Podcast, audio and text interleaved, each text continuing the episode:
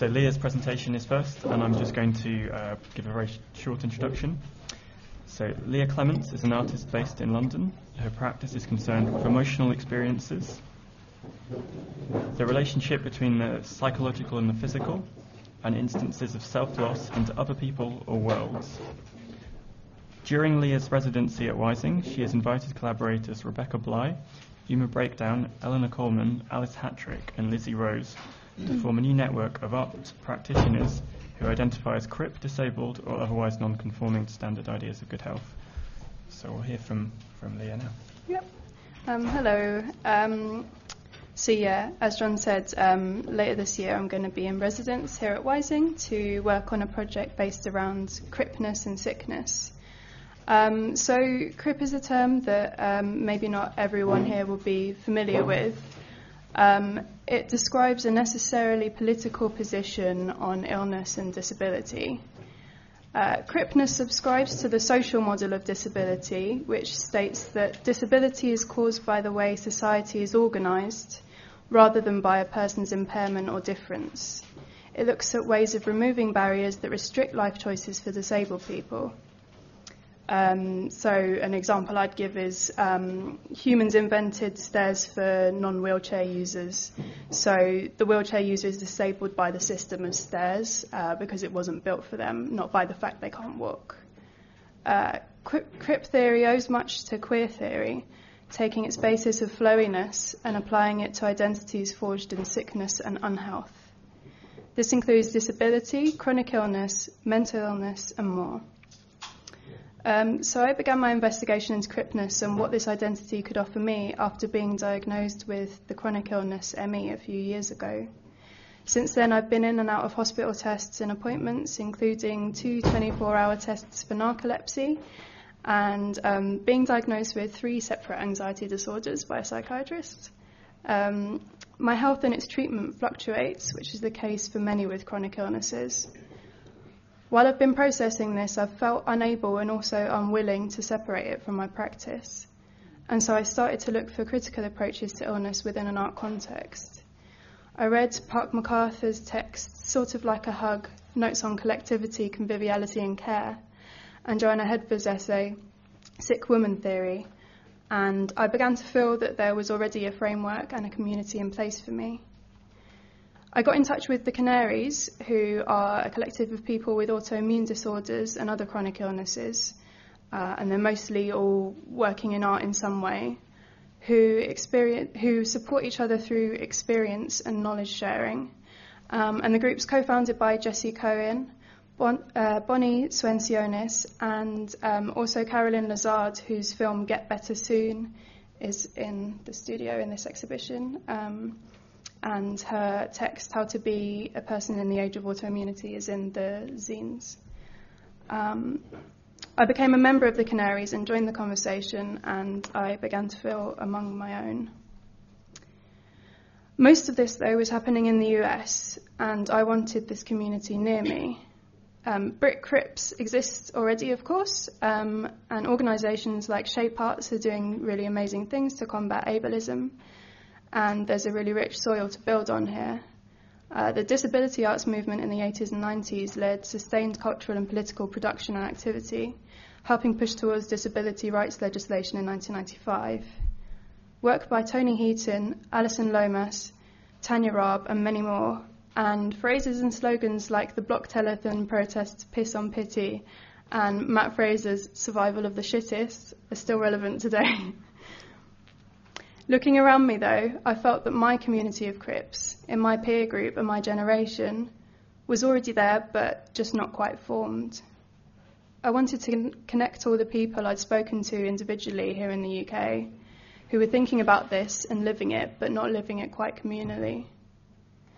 I applied to Wysing's open residency call with a project to found a network of art practitioners who identify as CRIP, disabled, or otherwise non conforming to standard ideas of good health using the basis of crip theory as a foundation for a community of people who exist outside a societally accepted idea of wellness.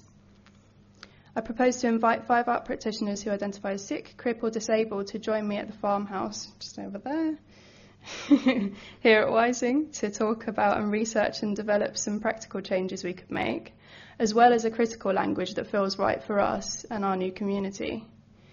The reorganisation of Wysing's residency application structure to make it as open and free as possible for the applicants to define for themselves meant there was a feeling of flexibility that would work particularly well for a group of Crips. The group is writer Rebecca Bly, artist and writer Uma Breakdown, artist Eleanor Coleman, writer Alice Hattrick, and artist Lizzie Rose. Uh, once I put everyone in touch uh, recently, we found we had so much to say and share that we decided to meet up regularly in the lead up to the residency in October um, because straight away the group already felt like an active thing. Um, we've been meeting once a month with half the group together in real life and the other half online to catch up and talk about personal experiences, talk about a relevant text per month as a kind of reading group. And we've also just started looking um, at a relevant artwork per month as well. So we've begun our work. Um, just have a sip of water. Crips face many barriers to work, social life, day to day living, and political participation.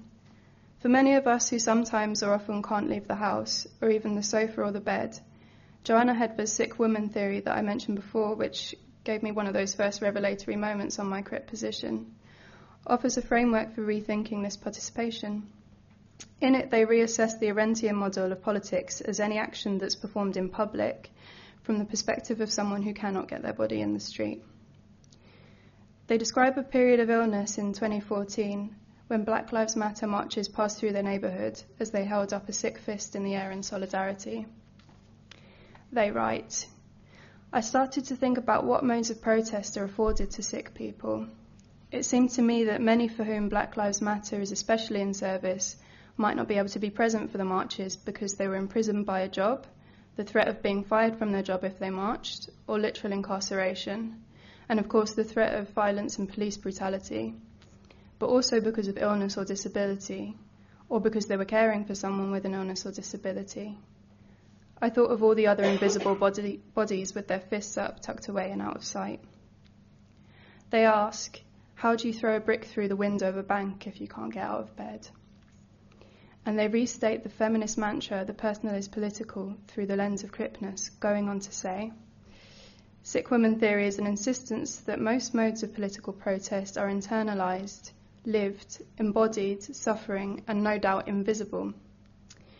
The most anti capitalist protest is to care for another and to care for yourself to take on the historically feminized and therefore invisible practice of nursing, nurturing, caring, to take seriously each other's vulnerability and fragility and precarity, and to support it, honour it, empower it, to protect each other, to enact and practice community, a radical kinship, an interdependent sociality, a politics of care. When we're here in October, we plan to spend time with all of us physically together, living in the same space and working out what our individual needs are for ourselves and from an arts organisation like Wysing. Beginning a new community now as six of us, we plan to found and put in place a way of communicating with others in this position and for this network to expand. We'll invite some key people to the farmhouse to talk about the practicalities, politics, and criticalities of sickness and cripness people who have experience of accommodating specific needs of art workers, and people who have found ways to work in the art world as sick crips. Um, I think some of the things we'll be talking about will be crip time, so um, doing things slower in an obviously time pressured social and work context, uh, particularly in the art world. Um, asking for access for less visible or commonly understood needs. Um, so, alone time, having alone time and space, and um, needing to lie down have come up as really big ones in our discussion so far. So, how can you nap in a gallery that you're working in, for example? Um, cure and anti cure politics. and um, the temptation to keep invisible illness invisible for fear of discrimination and to read or come off as well for those who can. We will carry out a workshop to publicly talk about CRIP issues, to share some of what we're thinking about, and to hear from other people. We plan to establish a consultancy for arts organisations to engage with in order to better accommodate the access needs of the artists, writers, and other practitioners they work with, and find ways of professionally and clearly defining our own individual specific requirements when entering into working relationships. And importantly, we will spend time sleeping, napping, crashing, and decompressing. Something Rebecca Bly said in our group email chain has really stuck with me.